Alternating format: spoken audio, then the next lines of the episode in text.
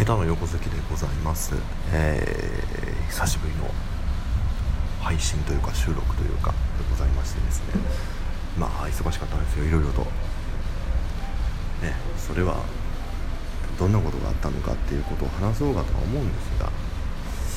ね何も考えずに今喋っているので全然話はまとまらないんですが、えー、前回の配信でですねワークショップやるかどうか問題みたいなことを言ってたんですが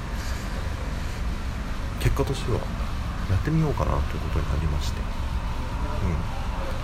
あのー、事務局の方にですねもう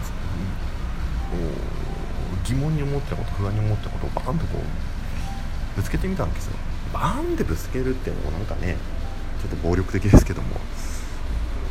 まあ平たく言えばこういうのでいいんですかねやっていいんですかねみたいな。ことを話したらですねまあ一回やってみてどうなるかあの体験をし経験をしそこからでいいと思いますっていうことをねおっしゃってくれたんですよね。でねそれを聞いてねやっぱこう安心したと同時にね僕のこう癖というのが分かったんですよね。というのはね一発で100点取りたいっていう癖なんですよ。なんでしょうね。あの何でも初めてってもう失敗が大前提なんですよね。あんまり100点満点ってないわけなんですが。でそれをねこうなんか人に話す時は言うんですが結局自分もそあのビビっている側だったなっていうことに気づいて。てかビビっている側なんだなですよね。うん。それに気づいて。そういうこう癖というものはこれはやっぱ抜けないよなねでもじゃあその癖をどうしていくかって言ったらうん。や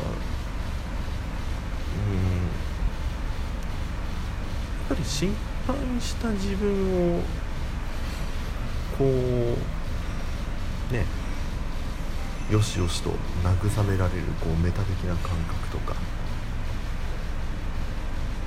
いや頑張ったよなってこう言える環境だったりとかまあいろんなものが必要だったりするよねっていうとこにも気づいたりして。うん。なんか昔 R25 かなんかの記事で関根勤さんが守護神でありたい守護神、うん、守護者でありたいみたいなことを言ったんですよ。でどういうことやねんって関根勤さんってすごい褒めるのがうまいんですよ。てか褒めるんですよ。あすいません。アイスコーヒー飲みました。何がねその関根さんのこう褒めるというかところでね面白い面白いっていうかねいいなって思うのがそのインタビューで読んでて。あれでしたね。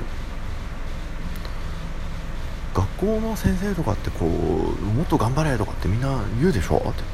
でもさって。一生懸命やっててさもうそれが精一杯の人もいるじゃん。って。だったらそれ褒めなきゃダメだよね。ってこう関根さんがこう言っている記事を読んだ時にほうと思って。別にそれって甘やかすわけじゃないんですよね。うん。なんか常日頃それをやるわけじゃなくてそれこそこう後輩のタレントさんとかに会った時に「ああこの前あのテレビ見たよ」って「面白かったね」とかってこう言うんですって第一声が。でそれが変な話その言われた後輩のタレントさんがすると失敗した仕事だったとしても関根さんのその一言ですごい救われるみたいな話もたまにこうインタビュー記事とかで他の方のものでね読んだりとかするとお関根さんのこの守護者守護神的な感覚ってすげえなとかって思うわけですよ。だもんでね、えー、そういう方が、えー、僕の周りにはいるのかいないのか分かりませんが、まあ、ワークショップをやってみようかななんていうふうに思っております。というわけでですね、えー、今回はハッシュタグチャレンジを引いていたのでちょっとやってみようかと思います。えー、それでは効果音が出ます。よろしくどうぞ。私の自慢の友人。自慢の友人ね。あのー、友人エピソードのこの自慢の友人のお話の前に僕ね10代20代はもう人脈こそ全てみたいな人間だったんですよ。変な話学校のカーストとかグループがあってもあのこいつと仲良くしとけばクラスの中心になれるとかこういう言動すればクラスの中心になれるみたいなもう嫌な人間だったんですよ。もう計算が半端なくて。僕それがすごい今でもそれをやってた自分がコンプレックスだったりするんですけど。うん。ああねやっぱりこうそういう計算をしてるからあ嫌でも趣味あ話し合わせなきゃとか趣味の話しなきゃとかっていうのをすごい考えたんですよ。今思うと気持ち悪いですよね。肩の力も。入りすぎちゃうよって、うん、でまあそういう人間だったんですが年齢をね重ねていくとやっぱり自分の身の回りっていうのは本当にこうありがたい人が残っていくし来るなっていうのが、まあ、最近はすごく感じていて。でその中の自慢の友人。そうだな、あ、僕の友人は全員自慢できるんですよ、うん、友人だと思ってる人は。でねまあ1人あげるとですねそうだな。あの中学校で知り合ったんですよ。同じクラスだったんですよね。1年間。でそれまあ僕男なのでその方も友人も男なので、まあ、同性なんですけども。その友人はねあのなんだろうな。完全に趣味が一致するわけじゃないんですけども。面白がるポイントが似てるんですよね。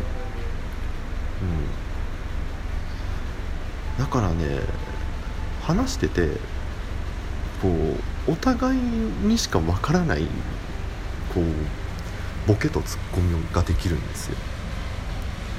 例えば4人で会って話をしててもその友人と僕にしかわからないボケツッコミが成立する時ってすごい楽しいんですよね。うん。なんで本来じゃないですけども変な話3人を笑わせるボケやツッコミがあってもいいんですけどもなんかもうその人だけが笑ってほしいみたいな時って僕はあって。でねその友人は本当にこうそこが合うんですよね。でそうまずそのそういうお互いだけが笑えるボケツッコミが成立するんですよその友人は。でさらに言うとそうだなこう僕のネガティブな部分とか根の深い部分をあのさらけ出してもああそうなんだ参ったなってこう言ってくれるんですよね。これねすごいんですよ。この感覚って。いやもうそんなんさとかさ。えやばいじゃん。どうすんの？じゃなくて。まず「え？あそら参ったね。それでどうしたの?」とかっていう感じなんですよ。結構悩んでる時とかこう自分のネガティブなエピソードを言う時って解決しようと力入ったりするじゃないですか。人って。特にその自分が懇意にしている相手懇意にしようとしている相手って。なんか役立つことでその人に貢献したいっていうね欲求はあると思うんですけども。彼はねそれがあんまりないんですよ。それがね僕はすごいありがたかったりするんですよね。うん。でねそういう彼のような友人がね年を重ねていくとね増えてきたわけですよ。なんだろうな。つかず離れずじゃないけども。うん。なんかお互いの生活というか世界があってそこにあってでなんかお互いに悩ん困っていることがあったらこう大丈夫？なんて大げさにせずにああじゃあちょっと行くわとかああじゃあちょっと手伝いに行くわとかってさらっとやってくれる人が多くなってきたなっていうのがねなんかありがたいんですよね本当に。うん。ということでね私の自慢の友人というのは、え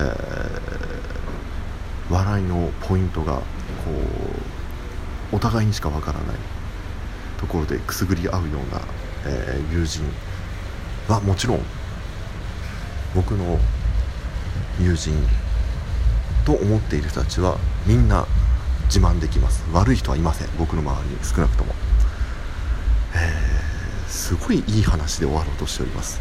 ということで、えー、多分また配信しますんで、えー、気長に、えお待ちください。次回の配信。よかったらまた聞いてください。メッセージも待っております。それでは。